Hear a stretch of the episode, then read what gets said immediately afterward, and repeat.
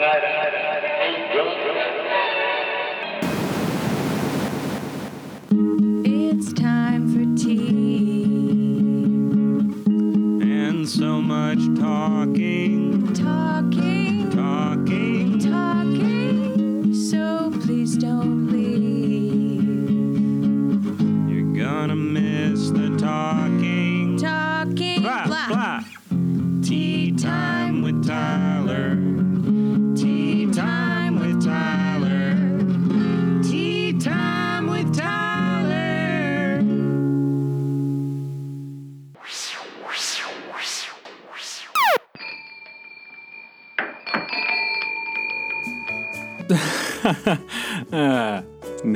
I'm serious. Think about it. If hand sanitizer kills 99.9% of germs, what about that 0.1% that has survived chemical warfare and is drunk on power and ready to destroy you? I'm scared. Oh, hello. I didn't see you there. Thanks for coming back. Sit down, take a seat. We're gonna have a fun time. I just want you to relax and remember sometimes life isn't fair. Life isn't fair. Life isn't fair. Life isn't fair. And I always want you to try to hang in there. But seriously, you came back to spend more time with me?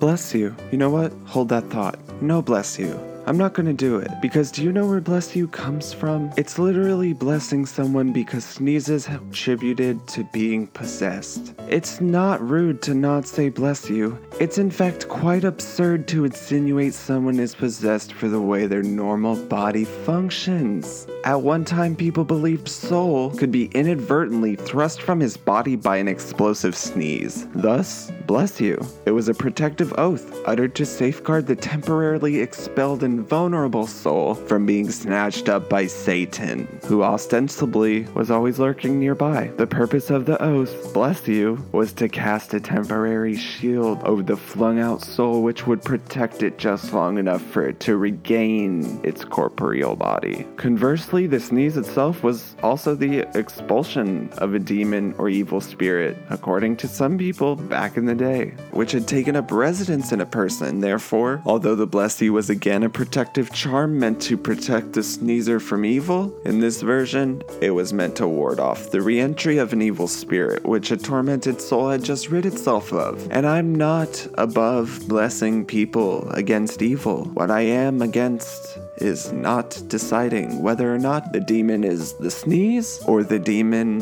is your soul being flung out of your body. Now, if we could just get together and decide which it is, I will be down for bless you any day of the week. But until then, you will get no more bless yous from me. Sneeze all you want. Satan's gonna get you. Tyler's not gonna help. Anywho, the show's about to start. Thanks for coming back, and I hope you have a nice time. We are going to start the show. Tea Time with Tyler, start the show. Talking about tea. Tea Time with Tyler, like this bossa nova music. Welcome back to Shower Thoughts. This segment I share with my listeners thoughts that come to me while I'm in the shower. Today's shower thoughts are Why does nobody sound like Holly Hunter? Really, though, no human in the world has the voice of Holly Hunter except for Holly Hunter. I find it both soothing and scary. If a number two pencil is the most used pencil and the most widely accepted pencil to use, shouldn't it be called a number one pencil? I think that we should line up all of the presidential candidates for the next race and see which one a dog does not bark at. Whoever doesn't get barked at will be the next president. My shower thoughts don't always make sense, but they're always special. And thanks for letting me share them with you. That's all I have for you today. You may grab a towel, dry off, and I'll see you next time for shower thoughts. Bye bye.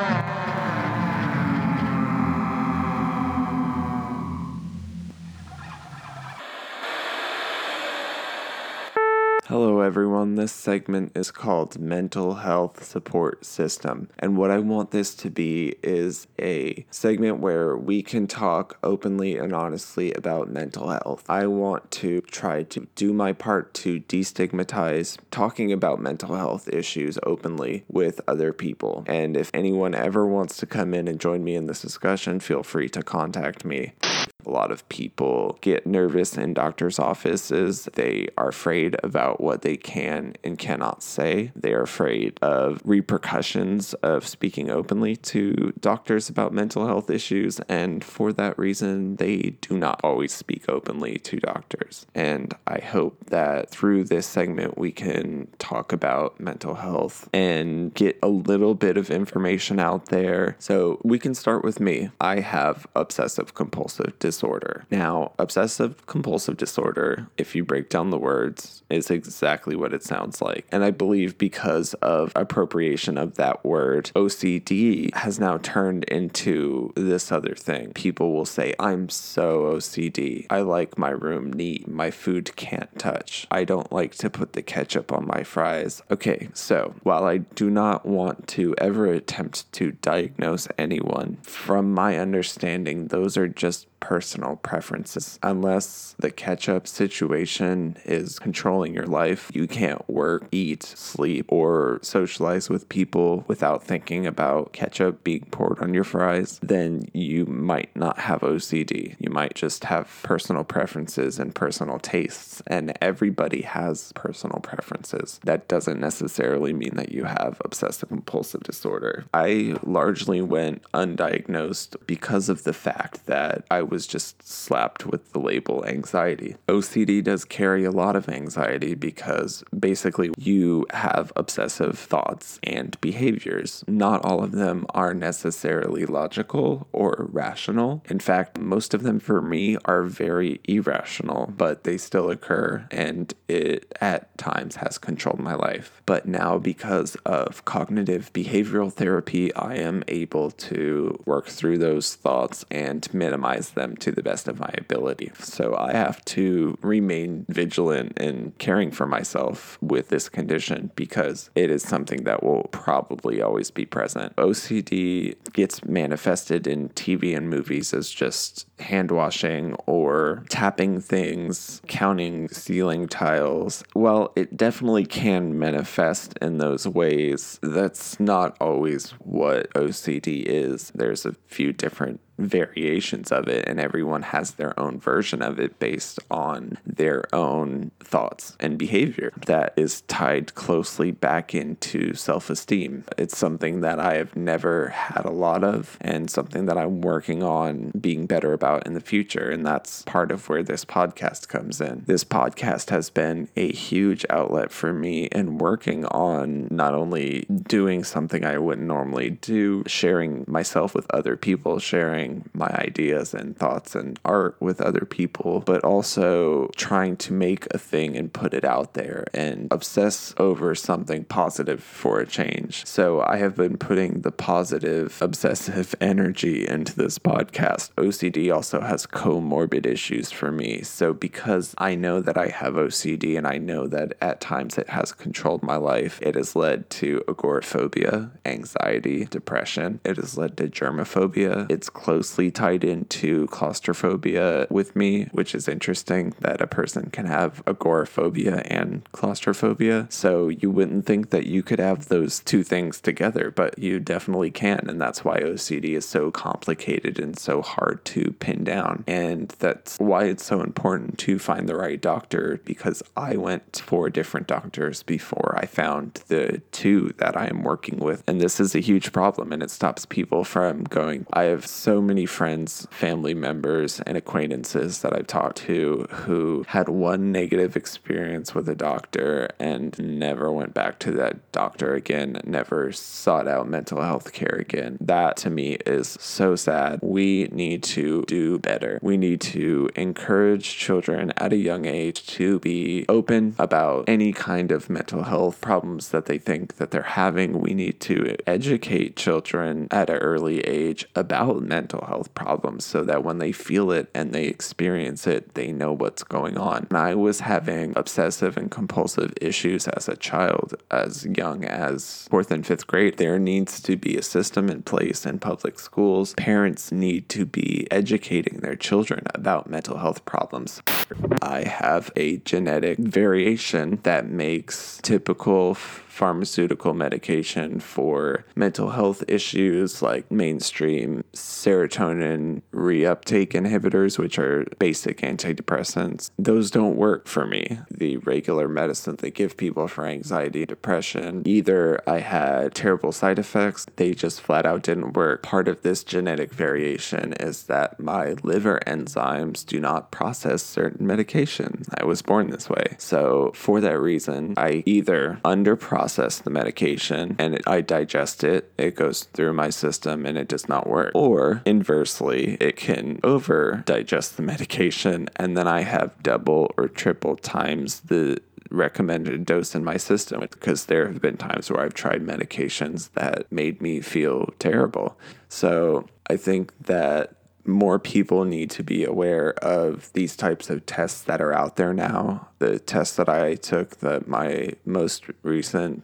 doctor suggested to me was called a GeneSight test. The GeneSight test was focused on mental health medication. So after all of these tests got done, I got this big booklet of printouts of my body information. Through analyzing all of these tests, my doctor can determine which medicines are going to work and which medicines will never work or which medicines would probably be dangerous for me to take. And the medications that I had failed in the past are the ones that I should not have been taking that potentially would have never worked based on my body, my brain, my stomach, and my liver. As something that needs to be put out into the world that you are not always going to see the best doctor the first time. Do your best, and I know that it's hard. I know that it's intimidating, but if you have the ability to see another doctor, if you have insurance, the money, and you have the access and privilege, you see a doctor and you are not being treated right, go see another doctor. I cannot stress enough that not every doctor is right for every person. You can go and look up reviews on a doctor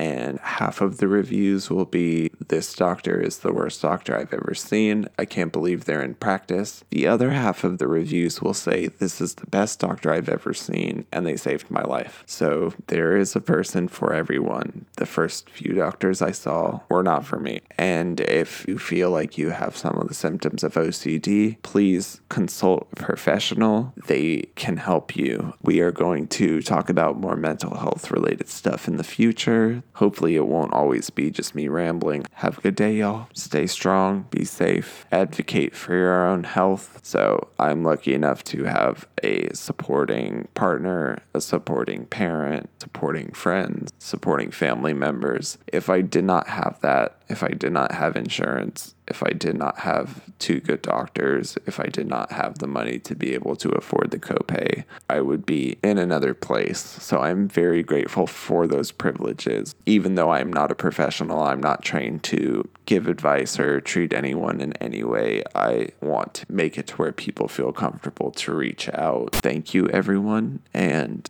remember to try to focus on your self esteem. It's very important.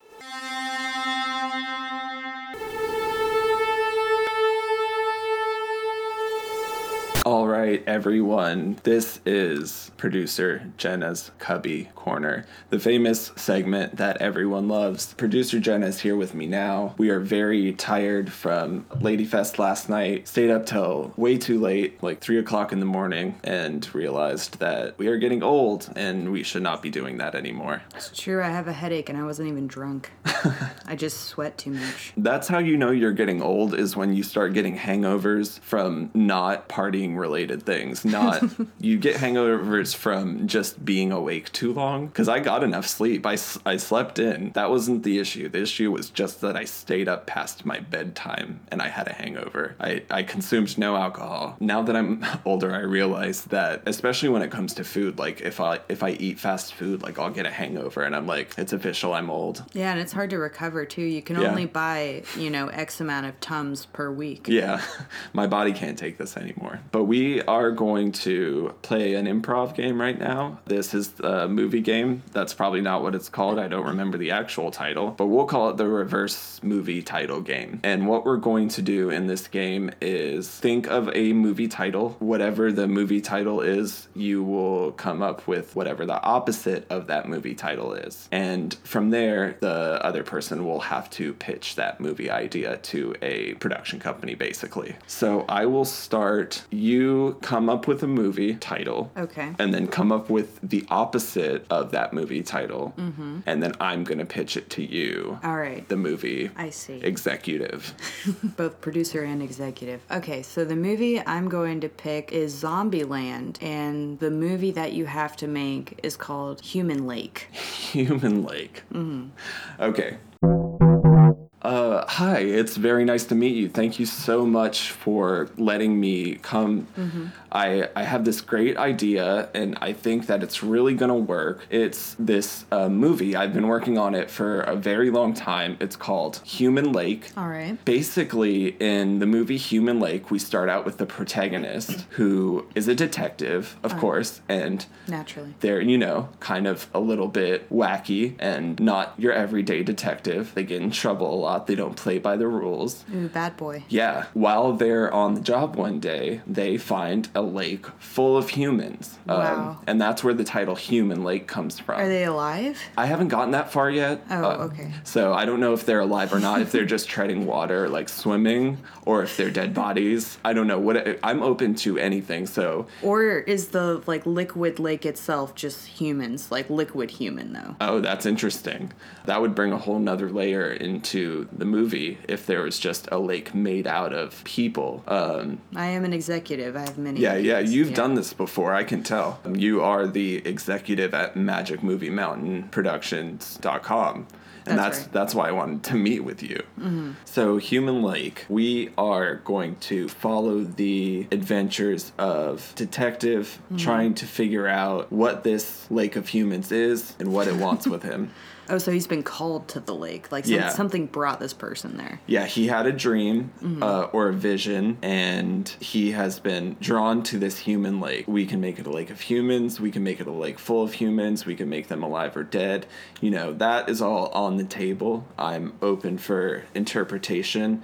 All that I really care about is that it's called Human Lake. That's really just been my passion is making a movie called Human Lake. I really think that it could be good. So, are we are we going to make this movie? Do I do I get a All right, hear me out. Okay. So I'm thinking because you know we don't we don't know what the lake is. Is it doggy paddling people? Is it liquefied human? We don't know.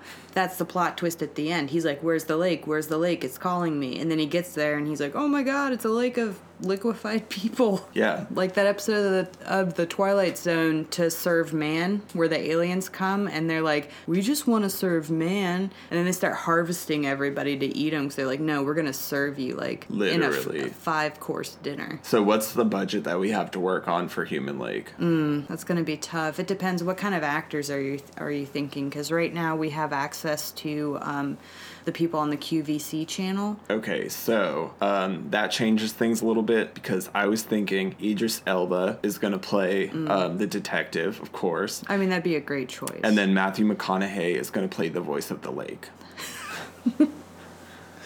well, And so not only is the lake human lake, but it also has the voice of a human. Mm-hmm. When I said it was calling him earlier, I literally mean it was calling him on the telephone.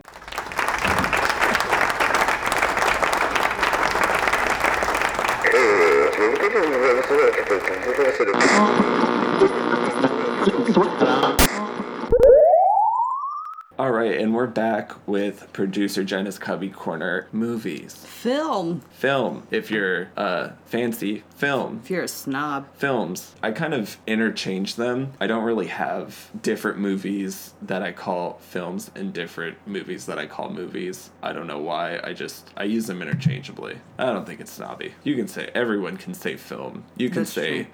Like if you're talking about music, you can say album. You can say it's uh, like even though album has a specific definition, I think it's okay to say this is a good album. well, sure, yeah. Does album uh, inherently mean record? No, I think album is like a collection of songs that Okay. are meant to be in one one deal. Like a photo album? Yeah. Yeah. My okay. only beef with the word film is like we barely use it anymore. It's all digital no. now. Oh yeah, I haven't even thought about that. So film is completely outdated. Yeah, unless Now it- it would it's be like- artistic vision or something to use like 35 millimeter. Or, Yeah. Yeah. So really, if you think about it, most movies are being shot digitally now. So what would the digital word for film be? Like I'm going to see a, a digital screen projection moving projection.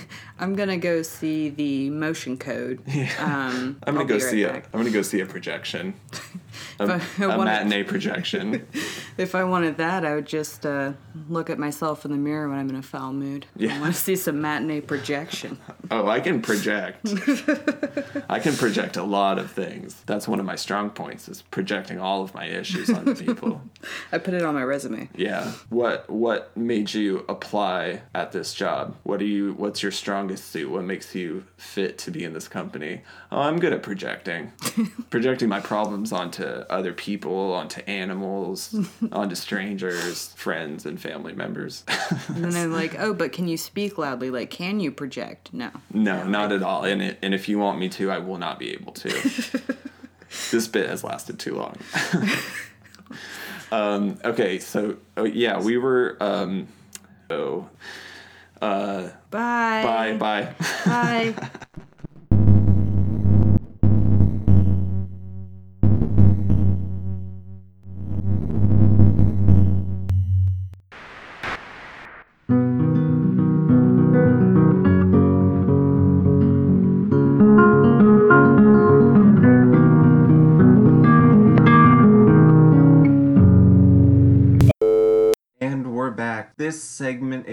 call called Unsung Heroes. I just want to use it as a way to give credit to people that definitely deserve it. We are going to talk today about Marcia Lucas. She is a relatively unknown film editor and just happened to marry George Lucas. She already had an established career. She edited Taxi Driver. She was working with Martin Scorsese. She was already editing films before she met George Lucas. So I just wanted to point that out. People mention her, even when they're sticking up for her, they say stuff like George Lucas's wife. Marcia Lucas is her own person. She had a career before him. A lot of people want to discredit her input and her contribution to the film because of the fact that she was married to George Lucas at the time that she worked on Star Wars. I want to let you know right now that Marcia Lucas is responsible for the version of Star Wars that we have today. Marcia Lucas is 100% the driving force behind the heart that is Star Wars. You can go and look at versions of the film that were originally shot and written by George Lucas, and they are horrific. They're bloated, they don't make sense. There's so much exposition, and he's throwing you into this world and expecting you to memorize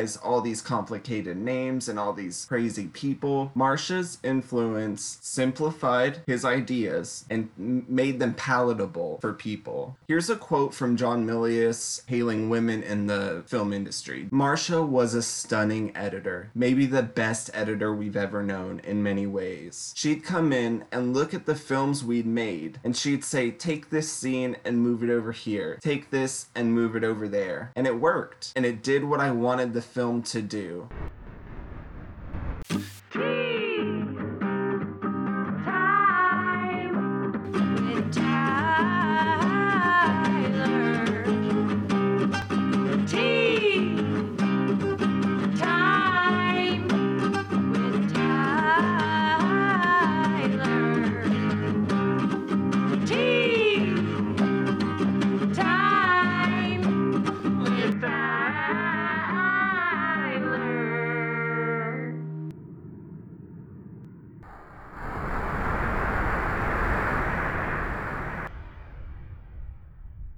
Anyways, enough about George Lucas. If you want to know more about George Lucas, he's a wonderful businessman. He's a terrible filmmaker. Go watch the prequel trilogy. Heads up, Marcia Lucas and George Lucas divorced. She was not a part of the prequel trilogy.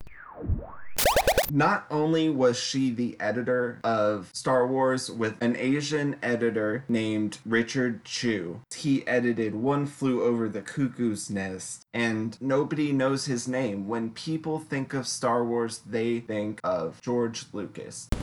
The original proposed name of Star Wars A New Hope, and I'm going to try to say this without laughing, and I want you all to know that this is 100% serious. The original name of Star Wars was The Adventures of Luke Starkiller, as taken from the Journal of Whills, comma, Saga 1, colon, The Star Wars. That was the title of the movie. I cannot believe that any person making a movie would ever have such a long winded title. And if you can think about that title, you can imagine how long winded and absurd the movie was without the influence of a bunch of different people. I do feel, though, had Marcia Lucas not edited this film, we would not be talking about it because he refuses to acknowledge to this day her influence on the films. And there's no way, given all of the that we have from the cast, from the crew, from the writers, from the editors, from everybody that was involved with the film, agrees that this woman should be given more credit, but she really has not been given that credit. In fact, something that is very messed up about the Star Wars, the original trilogy, they have been retooled and reformulated and remastered, and they've come out with 10 different editions because George Lucas can't stick to one. And because they've come through with so many different editions, I think that it was done to stop her from getting residuals. I think that George Lucas has redone his movies so many times and gone back and added CGI, gone back and added new scenes, new characters, all this stuff that was completely unnecessary. And I think that was done to block Marcia Lucas from getting residuals from the movie that she basically helped make. She made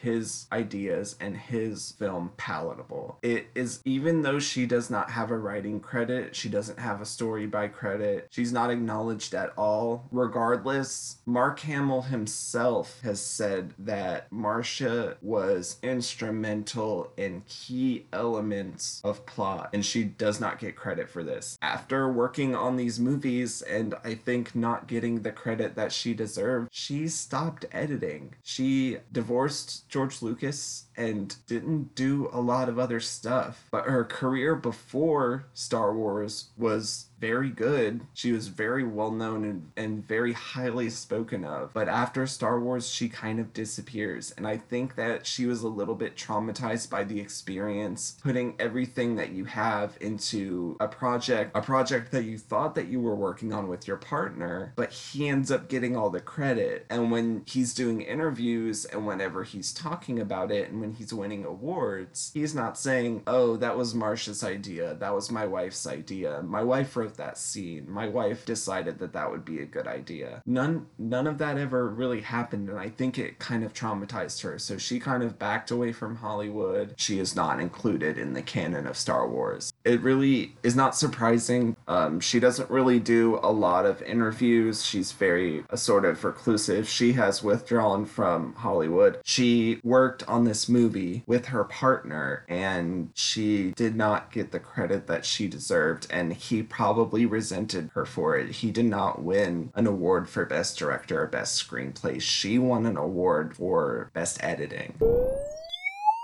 I want to leave you with this quote from Marcia because I think it's it says a lot and it says a lot about how we treat her. Um, we've kind of erased her from history of Star Wars, and she is as just as much Star Wars as he is. Marcia says, "I felt we were partners, partners in our home, and we did these films together. I wasn't a fifty percent partner, but I felt I had something to bring to the table." Marcia says, "I was the more emotional person who came from the heart, and George was the more intellectual and visual, and I thought that provided." a nice balance. But George would never acknowledge that to me. I think he resented any criticism I gave to him. He felt that all I ever did was put him down. In his mind, I always stayed a stupid valley girl. He never felt I had any talent for editing. He never felt I was very smart, and he never gave me any credit. When we were finishing Return of the Jedi, George told me he thought that I was a pretty good editor. In the 16 years of our being together, I think that was the only time he ever complimented. I just think that quote is really sad. I I think it's really unfortunate that this very obviously talented person was maybe had a career cut short because of this experience because of a lack of acknowledgement when you do something and you when you do something and you make a piece of art even if it's not 100% yours like she said but she influenced the, the film. She influenced the final product. She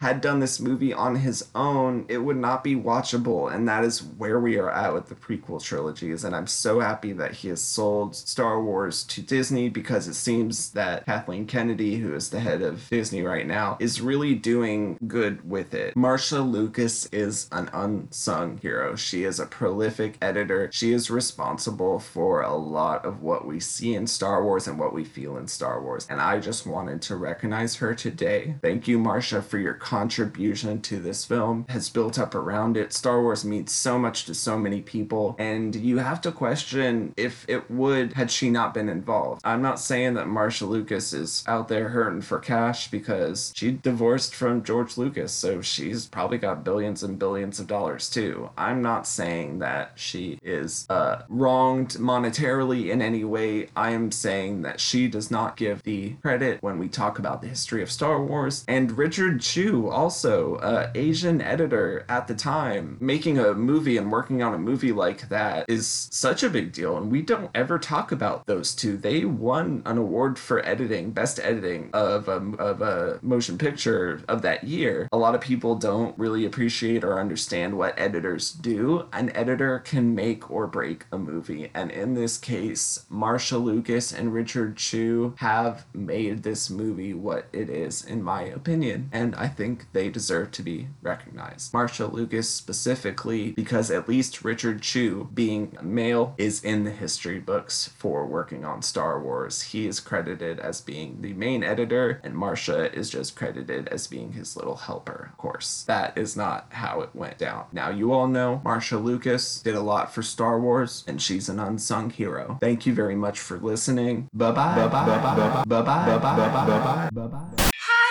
everyone. Welcome to the spaceship. If you would just like to take a step to the left, you're going to enter the corridor of the spaceship. And we're so happy that you've come to be with us on the spaceship today. Uh, actually, I was brought here. I did not choose to be on this spaceship. We all choose our paths in life. And if you're on the spaceship now, that means you're meant to be on the spaceship. So, uh, what are you gonna do to me? Well, we're gonna go through a series of tests, and we're gonna play a little bit of Scrabble, and we're gonna eat some Easy Mac mac and cheese. So, what is the test? Well, the tests are how well you can eat the mac and cheese, and how well you can play the Scrabble. So, you're telling me I'm on a spaceship, I've just been abducted, and you just want me to play Scrabble and eat mac and cheese? And you're not gonna cut me open or do any weird stuff to my butt?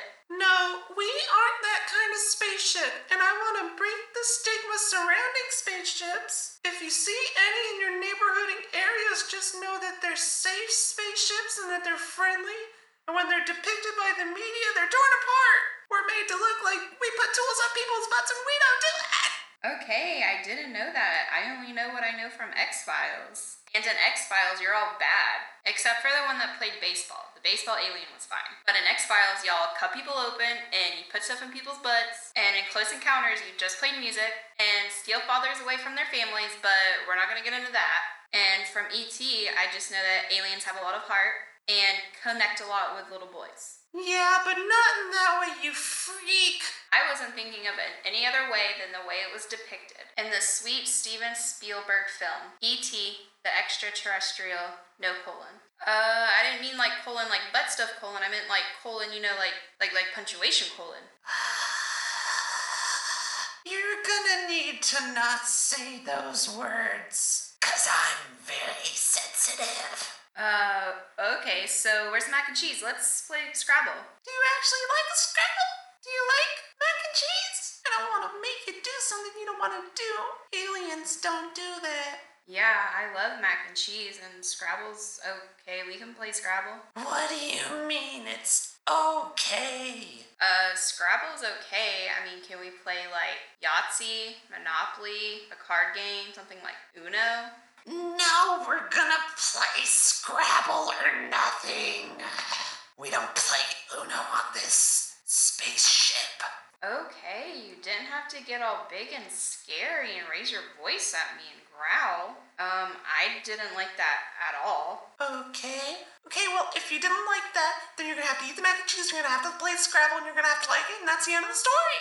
Okay, let's let's play Scrabble. You have to have fun doing it, though. You have to have fun doing it. Okay, I'll have fun. Calm down. You need therapy. Yeah, you're right. I've looked into it. Uh, I'm gonna, I'm gonna call a few. I'm gonna call a few places tomorrow and see if I can get an appointment in. But they're like, you know, the wait times are so long, and you have to wait out like three months, and there's not very many good therapists in our area, and it's it's a huge problem in the healthcare industry. Uh, uh, half the half the doctors don't know what they're doing, and and I'm an alien, and so they. I walk into their office and they don't trust me. They judge me. It's hard. Enjoy your mac and cheese. Uh, so when do I get to go home? Uh, I don't know. Bye. Never. You never get to go home again.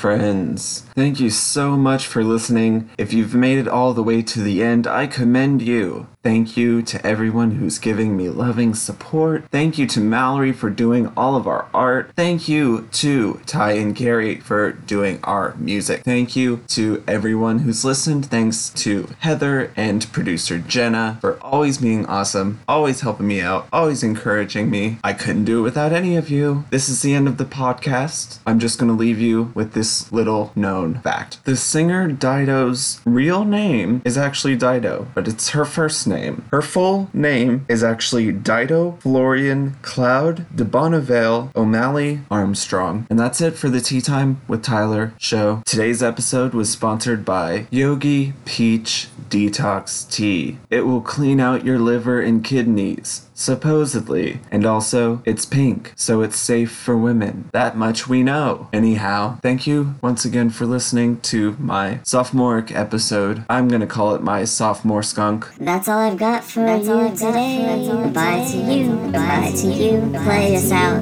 Ty and Gary.